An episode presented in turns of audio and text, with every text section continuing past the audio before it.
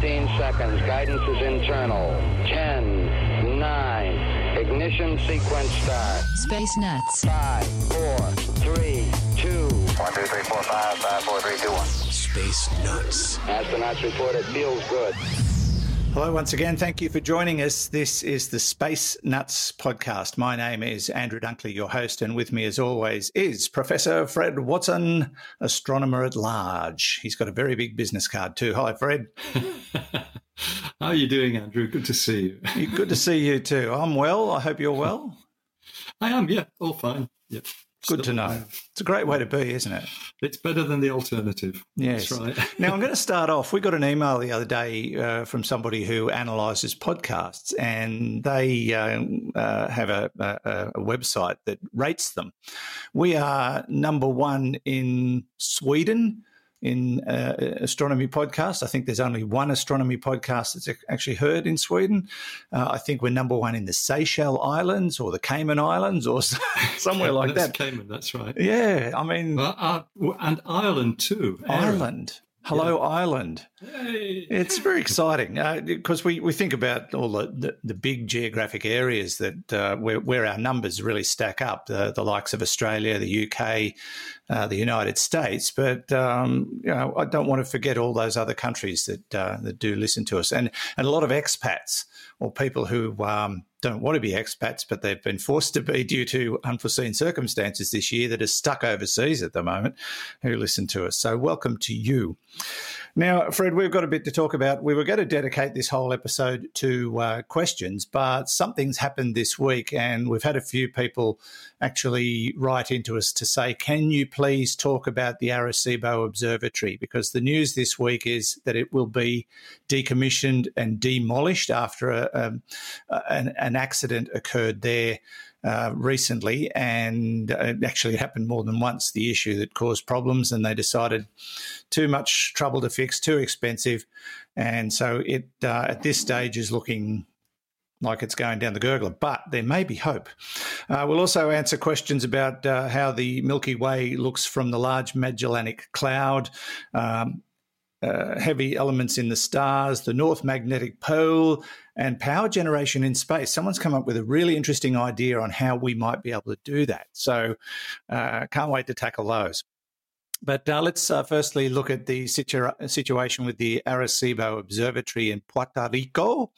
Some very unfortunate circumstances have led to a pretty hard decision about its future, Fred. Yes, indeed. So, I mean, you and I have spoken about, about results from the Arecibo telescope many, many times. What is it? It is a dish in the natural landscape of Puerto Rico, which is basically it's a kind of sinkhole, a natural sinkhole, with this spherical dish built into it, made of metal sheets, 305 meters in diameter.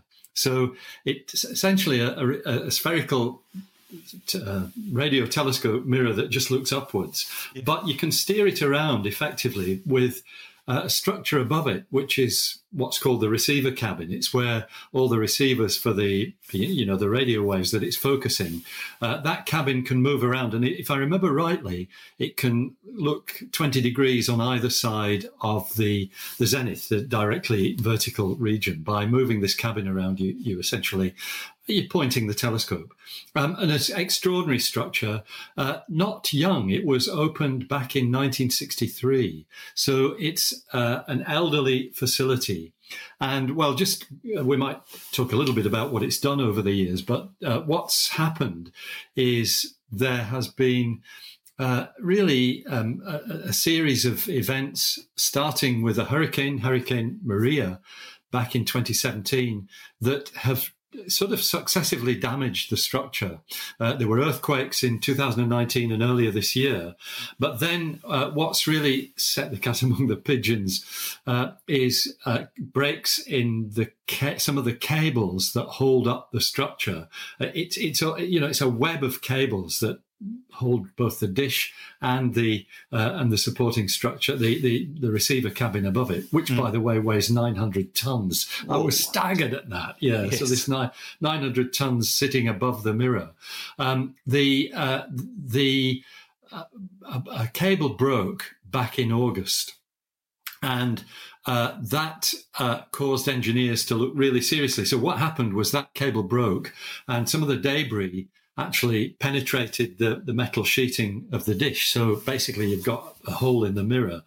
And whilst the considerations were being given about how to deal with this, earlier this month, a second cable broke. And that basically has, to put it in, I guess, what you might call technical terms, it has threatened the structural integrity of the support structure for that receiver platform, and as well as doing further damage to the dish. And so the decision that's been made is one that is all about safety, because the engineers have concluded that there is no way of making this telescope viable again in terms of its structural integrity without risking human life. In other words, it's an OH&S decision that you can't repair it safely.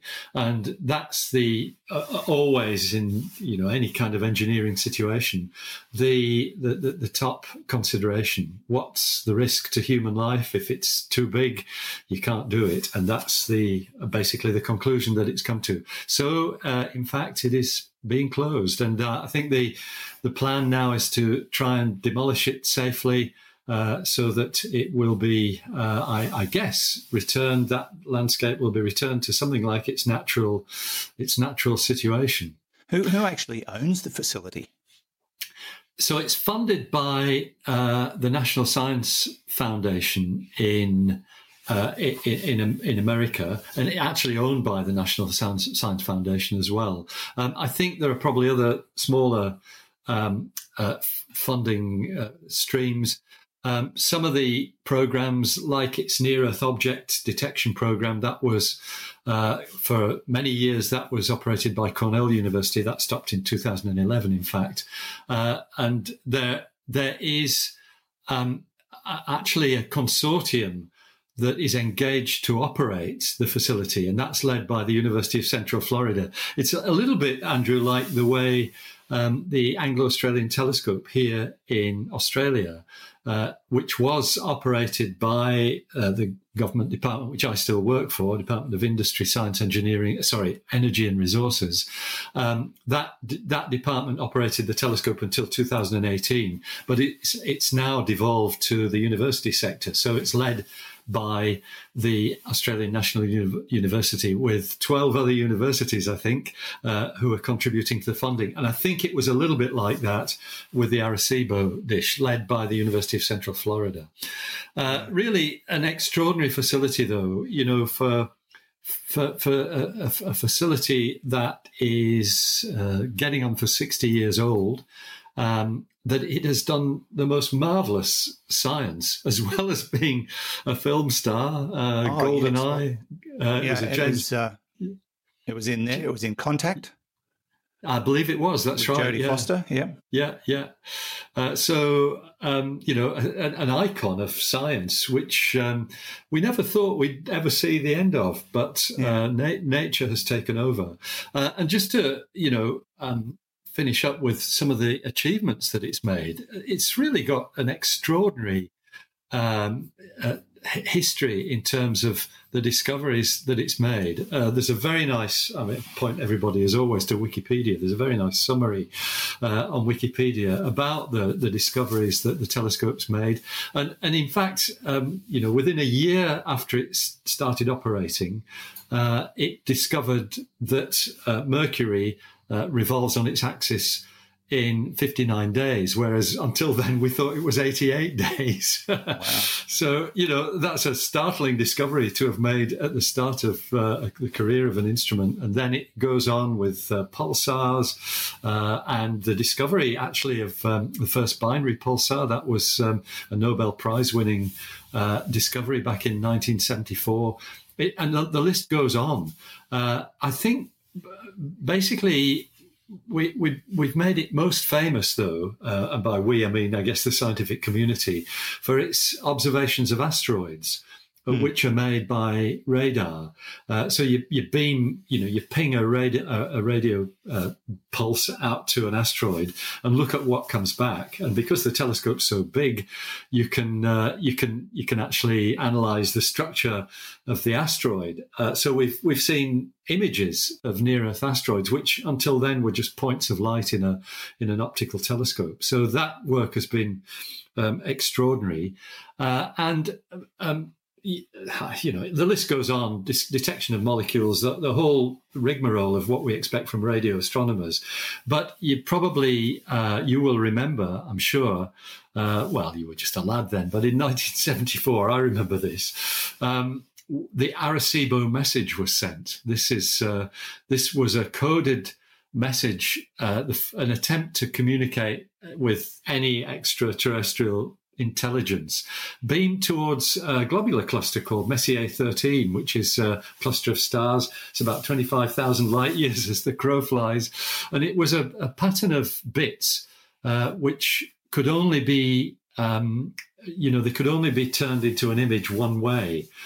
This is a crude bitmap image that's got stick figures, a picture of the telescope, and really very, very crude compared with, for example, the things that are on the Voyager probes. But that message is still on its way to Messier 13. So, you know, these are the kinds of things that have made this telescope very, very famous. Yes, yes, of course, you know what will happen. Somebody will be listening to their radio on one of the planets at Messier 13 and they'll just switch it off at the 5 yes. seconds before the message arrives. Yes, that's what will happen.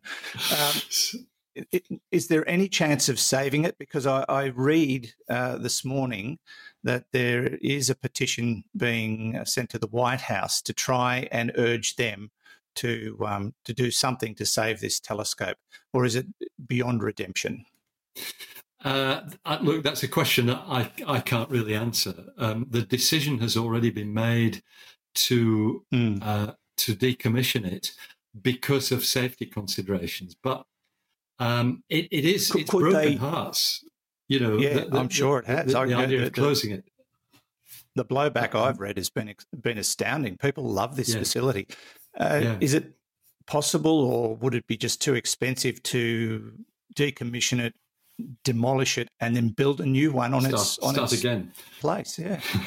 Well, I think what would mitigate against that is, and you and I have spoken as well about this too, that there is now a bigger telescope of a similar kind in China, which was opened back in, it's 4 years ago, a bit more than 4 years ago, July 2016.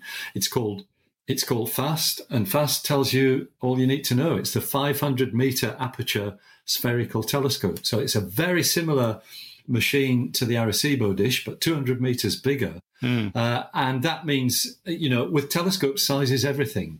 So you've already got a situation where there is an effective replacement. Yes, it's not on American soil or, you know, one of the protectorates of America, as Puerto Rico is. Nevertheless, the scientific community is a very open one, and so, you know, Western astronomers are at liberty to use the FAST telescope in China, and indeed many of them are. The one thing that FAST doesn't have, Andrew, that Arecibo did, is the ability to send radar signals out. They can't do a transmission like you could with Arecibo. So it's very much a telescope that listens rather than pings with radar. But you never know, that might be something that can be added on. It's possible that might be a modification that can be made. Yeah. Well, it is very sad news, and it will be a terrible loss, but I would think that those that are trying to save it are doing it for nostalgic reasons, probably more so than anything. but that's a good reason to try and save something in real terms. But, yeah, it'll be a sad loss, but, you know, time is never kind to anything, is it? Especially humans. Indeed. You know, I mean, there are other arguments just than nostalgia, because the telescope has always been a draw card for tourism in Puerto Rico. Yes. So you've got, you know, there's an economic aspect of it as well, and puts funding into the University of Central Florida and things of that sort. So, and as we've already mentioned, movies hiring it for scenes. That's and right. Yeah, it's a real pity. But, yes, there it is. The at this stage, potential demise of the Arecibo Observatory has been decided upon. You're listening to the Space Nuts podcast with Andrew Dunkley and Professor Fred Watson. Roger, you're loud and clear here also. Space Nuts. Thanks for joining us. This is the Space Nuts podcast with Andrew Dunkley and Fred Watson. And don't forget to visit the Space Nuts shop. It's on our website, spacenutspodcast.com. I'm having a look at it now. They've got embroidered women's polo shirts. They've got the short sleeve unisex T-shirts.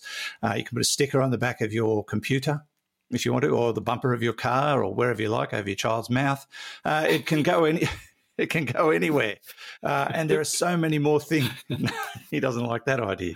There are so many more things in our merch shop. So when you visit the spacenutspodcast.com website, just click on the shop tab and you'll find all sorts of things there. Of course, there's also a book section. I don't know what's in that, but you could have a look and see what you could find. Christmas is coming up, and you know, maybe someone in your family is extremely difficult to buy for. Well, here are some ideas. So T-shirts, polo shirts, mugs, caps, you name it. They're all at the Space Nuts shop. I never thought I'd see the day, Fred, when we had a Space Nuts shop, let alone a Space Nuts podcast, but there it is.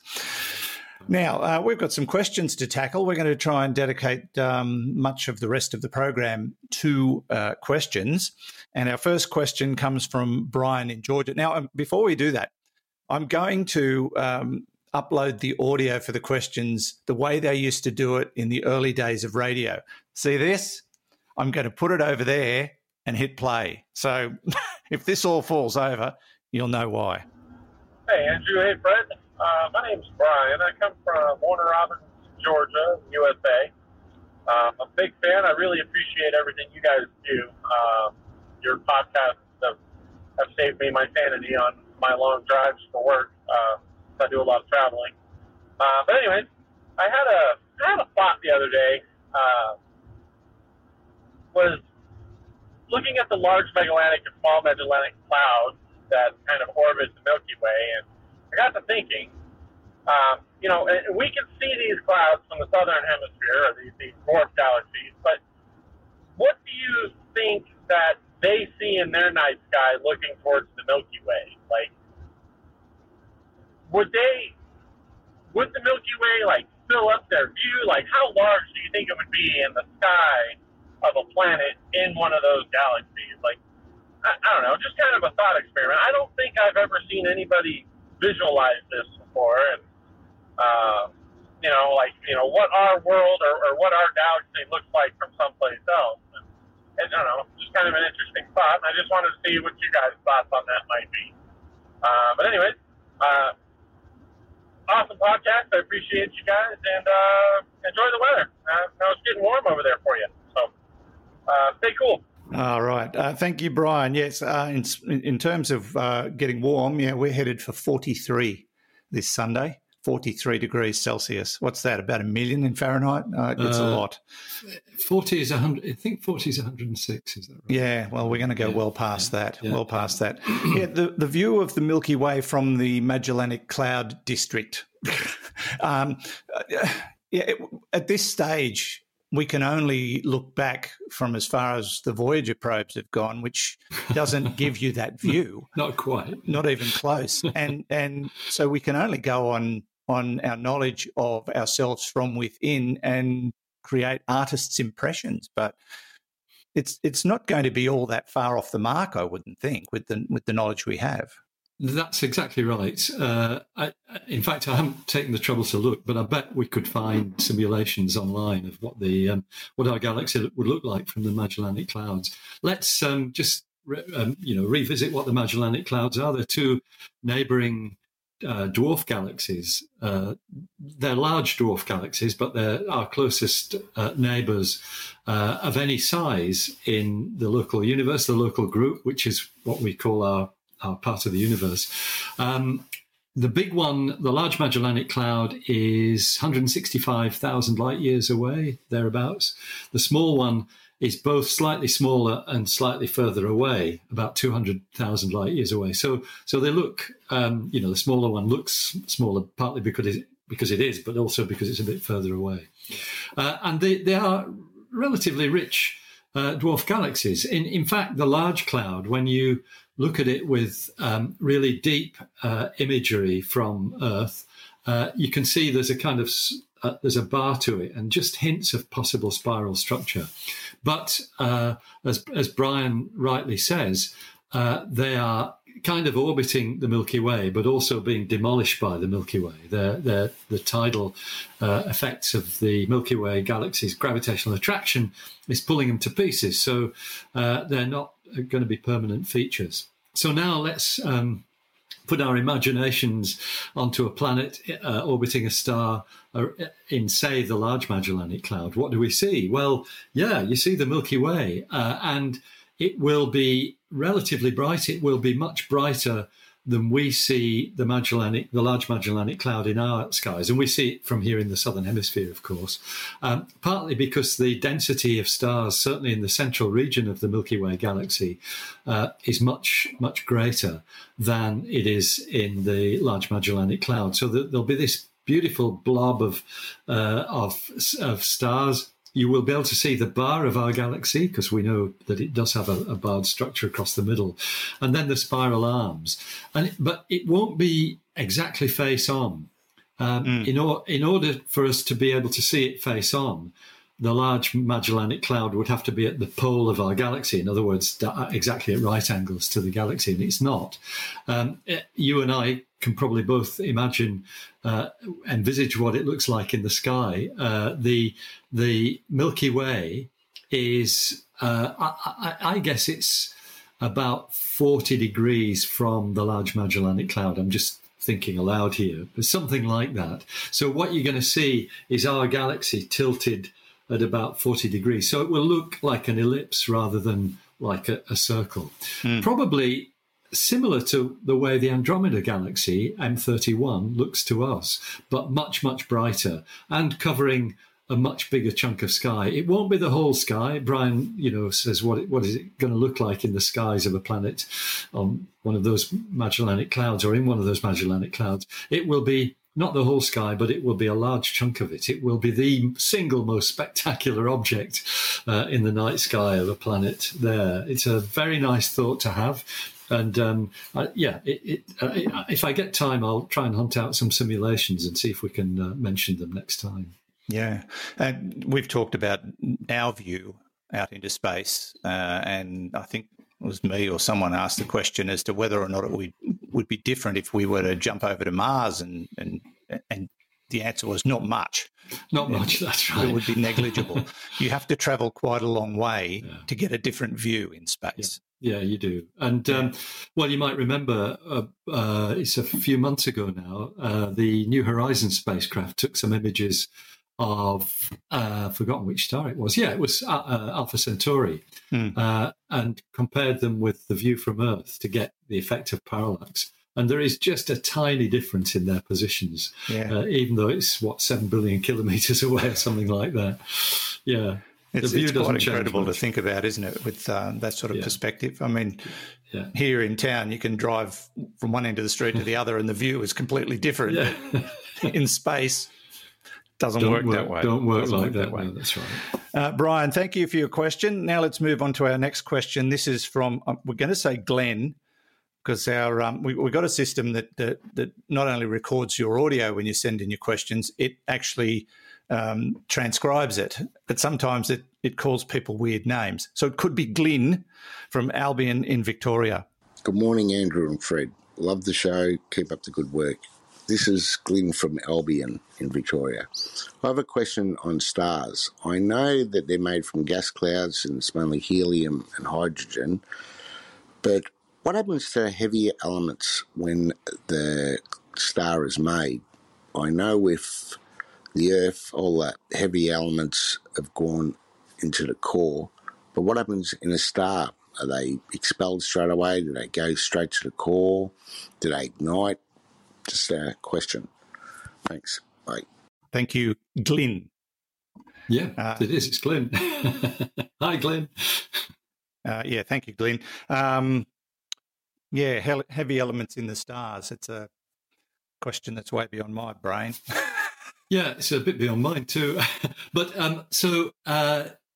you have to think about what's going on in a star. And principally what's going on is hydrogen is being converted into helium, but there are by nuclear processes. There's a whole suite of different nuclear processes that generate the elements. You know, starting with helium. Eventually, in normal stars, you get to the heaviest of the elements, which is iron, which is produced in relatively small quantities compared with the main. Burning that's going on, the main nuclear processes. Now, all this is happening anyway in the core of the star, because that's where the temperature is high enough for the nuclear fusion to take place. And the internal structure of a star is quite complicated. So you've got the core where these things are being produced, the elements are being produced, and then there are various convective zones of mostly hydrogen again above that and ending up with a photosphere, which is the surface that we can see with a star. Mm. So the bottom line is that those elements are already in the core of the star as they're being made. And it's, the really heavy elements, the gold and platinum and things of that sort, they are only produced in very highly energetic situations, for example, a supernova or a neutron star collision. That's what generates those much heavier elements. And they find their way into interstellar space and eventually find their way into planets. And yes, exactly as Glyn says, they go into the core, which is why our planet has a core of nickel and iron. It's all the heavy stuff's gone to the middle. But in a star, whilst the nuclear processes are taking place, they're in the core anyway, just because that's where it's happening. With a star like our own, which will essentially start shedding its outer atmosphere as it ages, because it runs out of hydrogen, so you get to a phase called helium burning, and it starts a whole different set of nuclear processes. I think it's a really good question, because what the end product of a star of the size of our own is a white dwarf, which is where the elements are held apart only by the pressure of electrons. It's called electron degeneracy. And I assume most of the heavy elements that have been created are still in the core, but some of them at least must go into the outer envelope that is spreading out to form what we call a planetary nebula, a glowing disk of gas. There will be heavier elements in there. So it'll be a bit of a mixture, really. It's a really great question, one that I guess the answer really is that you can't compare a star and a planet. With a planet, it's dead simple. They're differentiated, so all the heavy stuff goes to the middle because gravity is the main force that's going on. But with a star, you've got gravity competing against the outward pressure of nuclear fusion, and so the radiation pressure. So the situation's a little bit different. And it would be different from star to star because there are different classes of stars. They all have different ways of acting and different ways of reacting, I suppose. Yes, indeed. That's right. Yeah. Although the overall structure of a core and an envelope, a convective envelope, then the photosphere, they're the main constituents of most stars. Mm. Okay. Glyn, thanks for the question and very high quality microphone, may I say. That came through beautifully. So it did. I don't know what you used, but yeah, really, really good. So, thank you to Brian and Glyn for providing those questions for part two of the 230th episode of the Space Nuts podcast with Andrew Dunkley and Fred Watson. I don't know which side he's on. One of them. We'll be back in a moment. Space Nuts. This is the Space Nuts podcast, episode 230, Andrew Dunkley and Professor Fred Watson. And we're trying to cram in a few questions this week to catch up because we got an avalanche of them the last couple of weeks and even more, as it turned out yesterday. We're going to maybe do this for a few weeks to do a bit of catching up because you put the effort to send questions in as requested. It would be wrong of us not to try and knock a few over. Some of them might cover topics we've already covered, so we may well not go there again, but we'll just see how it goes. In the meantime, don't forget, if you want to support the Space Nuts podcast, you can do so through our website. Just click on the Support Space Nuts button, top right-hand corner, and that will open you open links up to Patreon. We've got a lot of supporters through Patreon. Supercast as well is another option. It's similar to Patreon, but you can get package deals through Supercast, so you can get two or three of our stablemate podcasts for a monthly price. You can even now through Patreon buy 12 months for the price of 10 ahead of time, so that's an option. Or you can just make a one-off donation through PayPal. So there are plenty of ways of supporting the Space Nuts podcast, but as I always tell you, it's optional. We're not expecting you to do it. It is totally up to you. We appreciate that you're listening, and that's the most important thing. Now, Fred, let's move on to our next question. This comes from Snow in New Zealand, and they do get plenty of snow down there from time to time. Hi, Fred and Andrew. Been listening to your show now for a fair while. Absolutely love it. Look forward to it every week.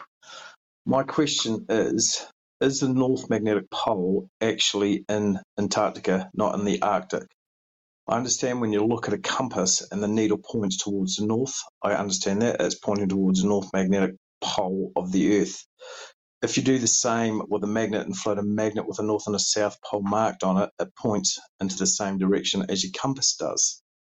But my reasoning is if like charges repel and dislike charges attract, that would only leave the true North Magnetic Pole is coming out of the Antarctica and not the Arctic to make the compass direction thing work properly. Please answer this. I've been thinking about this for a couple of years. Love the show. Thanks, mate. This is Snow from New Zealand. Thank you, Snow. You see what sort of things people start to think about in lockdown? It's... I would never even have contemplated a question like that. It's a very interesting one, as most of our questions tend to be. But is he on the money or is he got it all flipped over? It's a great question. And thinking about it, so if you have a compass, the needle. If you think of a compass with a needle that's magnetized, yeah, which I used to make as a kid. Stick them in a cork. Yeah. It's a really good point. So the bit that points north must be the south pole of the compass. I need to do some experiments on this. Yeah. I mean, it's really a matter of it is a matter of nomenclature, and the magnetism of the Earth is a complex and wondrous thing. It's as you know, the magnetic pole's racing across the Arctic at the moment, the North Magnetic Pole. But it's true enough that a needle that's pointing north must be the south pole of the compass needle, and so you've got the slight dichotomy there. I hope I'm not talking rubbish here. I've never thought about this. Just like Snow.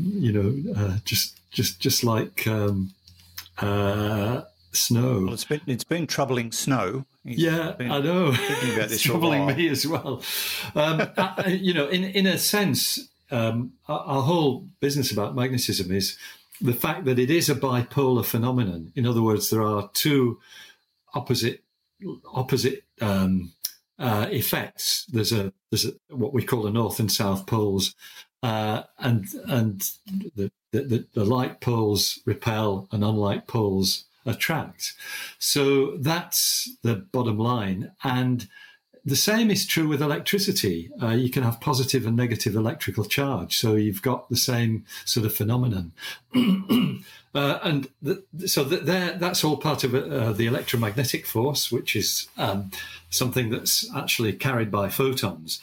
But where this gets really interesting, rather than just being a question of nomenclature, which is really what we're talking about with these north and south poles, it gets really interesting in the situation of gravity, because so far as we know, gravity is a monopolar thing. It you only have one way. Things attract each other by gravity. So there isn't a negative gravitational pull, something that will react by being pushed away. Gravity is the least well understood of all those fundamental forces. We don't have a quantum theory of gravity, so we don't know what gravitons might look like. Eventually it will come. I think this is one of the most exciting branches of physics, to try and figure out how gravity works. But if you sort of think about what we might learn about gravity, supposing we did discover that there were negative gravitational poles, then suddenly you've got a brilliant way of shooting things through the universe. Yes. Because you get something that reacts negatively to a mass, switch it on and away you go, bashing through the universe at high speed. So that's drawing a long bow from Snow's question, but it is an interesting aspect of it. And thank you for the question, Snow. I never really thought about that. Yeah. We talked about the North Magnetic Pole being on the move. I think that last report it was in Siberia, wasn't it? That's right. And there are different versions of the pole. There's is it the geomagnetic pole is if you just interpret the Earth as being a bar magnet, but then there's places where the dip lines are vertical, where the magnetic field is going vertically down into the Earth, and that gives you, a different pole. I think that might be the one that's racing around up there in Siberia, getting out of control. Mm. But thanks for the question, Snow. Indeed. Yeah. Good to hear a New Zealand accent on the show. Lovely, yeah. So we've done all three now. We've done UK, Australia, New Zealand. We've got the whole set on this week's program. We've got yes, we do. But we don't have Sweden yet. We've got listeners in Sweden and in other European countries. We'll get to your questions when we can. Indeed, we will. Now let's move on to our final question for this week. This one comes from Damien. I'm going to guess this will be an Australian accent. What do you think? Let's find out. Hi, guys. I have a question about generating power in space. On Earth, in many places, we use thermal power plants. Why aren't we using them in space? A satellite's typical range of temperatures was found to be from minus 170 to 123 Celsius, for LEO satellites, while minus 250 to 300 degrees for different orbits. A spinning hourglass with refrigerant gas would be heated and cooled as it rotated around. Add a turbine into the middle of it and you have a power source. Add multiple hourglasses and control the speed of rotation to optimize the heating and cooling.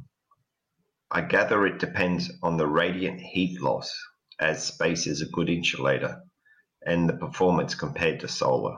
Regards, Damien. Well, that's a fascinating thought. Power generation in space. Is he onto something that would be feasible? Yeah, I think it would work. What Damien suggested, I think it would work. It's absolutely right that you've got this, these huge temperature differences. The thermal control of spacecraft is one of the biggest problems, how you keep them at a uniform temperature for their electronics to work and things of that sort. So the side facing the sun is warming up very quickly, while the other side is radiating out to space. It's just by radiant heat. So there are large temperature differentials, and maybe you could do the kind of thing that Damien's suggesting. But I think the bottom line with this question is that, and you know, people have obviously looked at this sort of thing very carefully, that it's much more efficient to have simply a solar panel that works on the photovoltaic process to generate the power directly and rule out the mechanical components. Yeah, no moving parts. No moving parts, that's right, just electrons moving around. Solar cell technology is now at such a level that we're getting very high efficiencies, both here on Earth and in space. Well, I know that. My electricity bill turned up last week. It was $1.50. There you go. Yeah, I've got some good gear up on the roof. I can. You've got good gear on there, yeah, and you don't have spinning turbines. You've just got direct conversion from of light to electricity. Yeah, great stuff. Right. Well, a good question, though, Damien, and I love the idea. Turbines are among my most favourite things, but sometimes they're not the most efficient. I suppose it also opens up the question of where power might come from into the future because, converting sun power into electricity is something we're doing really well now. And if you've been around my district, you will have come across a myriad of solar farms. There are some massive solar farms in this part of the world generating electricity enough to power a small town. You make enough of those, but the trouble with them is they are so massive to generate enough electricity for 4,000 dwellings, for example. It sort of starts to become a bit of a problem when you need to generate electricity for 4 million homes, for example. So you'd need a multitude of solar farms. So we can't rely on that totally, but there's also wind power and river flow power, hydroelectric power, if you like.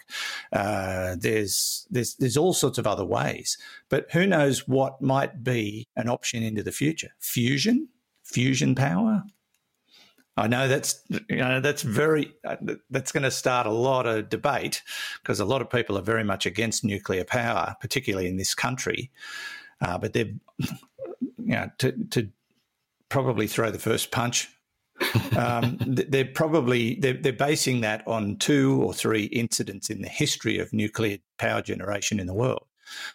One of which was caused by a natural disaster. The other two, one was caused by an accident, and the other was a small meltdown. But, how many nuclear power stations are there in the world you never hear about because nothing ever goes wrong?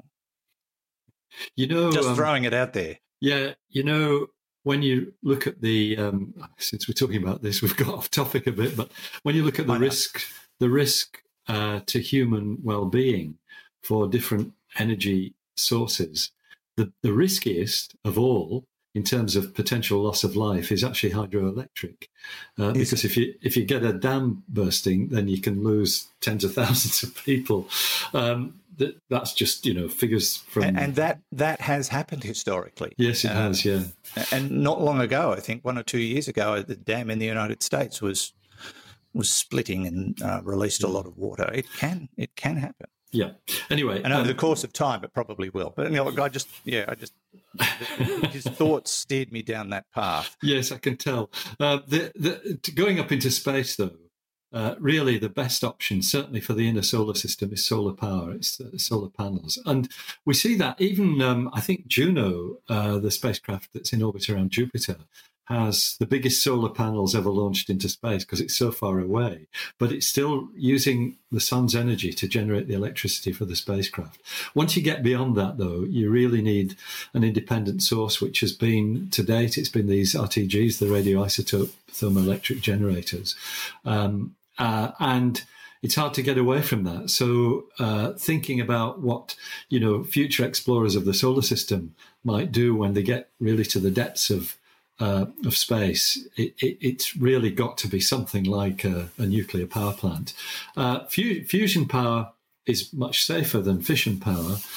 It doesn't exist yet. We've been trying to make a fusion generator for 50 years. There's an establishment called ITER in southern France, which is where a huge experiment has been going on for nearly all that time at the European fusion reactor. They've been within 5 years of making it work for about the last 5 decades. And eventually it will work. Eventually it will. I think they should watch Back to the Future and chuck in a couple of cans of Coke and a couple of banana skins. And she'll be right. I bet they haven't tried that. No. Anyway, fusion power is the future, but it might still be the long-term future. Yes, yes, indeed. Well, it's going to be interesting whatever they do, but they do have to solve the problem of using fossil fuels going forward, and quite so, and the intensity that is required to create electricity through those systems, and even hydrogen, which is in development. That requires a lot of effort as well. A lot of energy needs to be expended to create the liquid hydrogen to fuel cars. But they're certainly looking into it. But electricity seems to be the way to go at the moment when it comes to vehicle or the future of vehicles. That brings us to the end. Thank you to Damien, Snow, Glyn and Brian for their questions this week. We'll get some more questions knocked over next week. Don't forget, of course, if you do want to send in a question, it'll be now part of a backlog, but you're welcome to do so through our website. Just go to spacenutspodcast.com, click on the AMA tab, and if you've got a device with a microphone attached or built in, that's all you need to do. You just press start recording and start talking. Tell us who you are, where you're from, ask us your question, and away we go. And they'll send them all to us, and we'll add them to the program, well, as many as we can anyway. So thanks again. And thanks for listening. And thank you, Fred, as always. It's a great pleasure. Good to see you again. Yeah, you too, Andrew. Take care. Look after yourself and see you next week. All right. Professor Fred Watson, part of the team here at the Space Nuts podcast. We also thank Hugh in the production studio for doing all the button pushing and blowing all the bells and ringing all the whistles. Or is it the other way around? Anyway. And from me, Andrew Dunkley, thank you again for listening. We'll see you on the next edition. Bye-bye. Space Nuts. You'll be listening to the Space Nuts podcast. Available at Apple Podcasts, Google Podcasts, Spotify, iHeartRadio, or your favorite podcast player. You can also stream on demand at Bytes.com. This has been another quality podcast production from Bytes.com.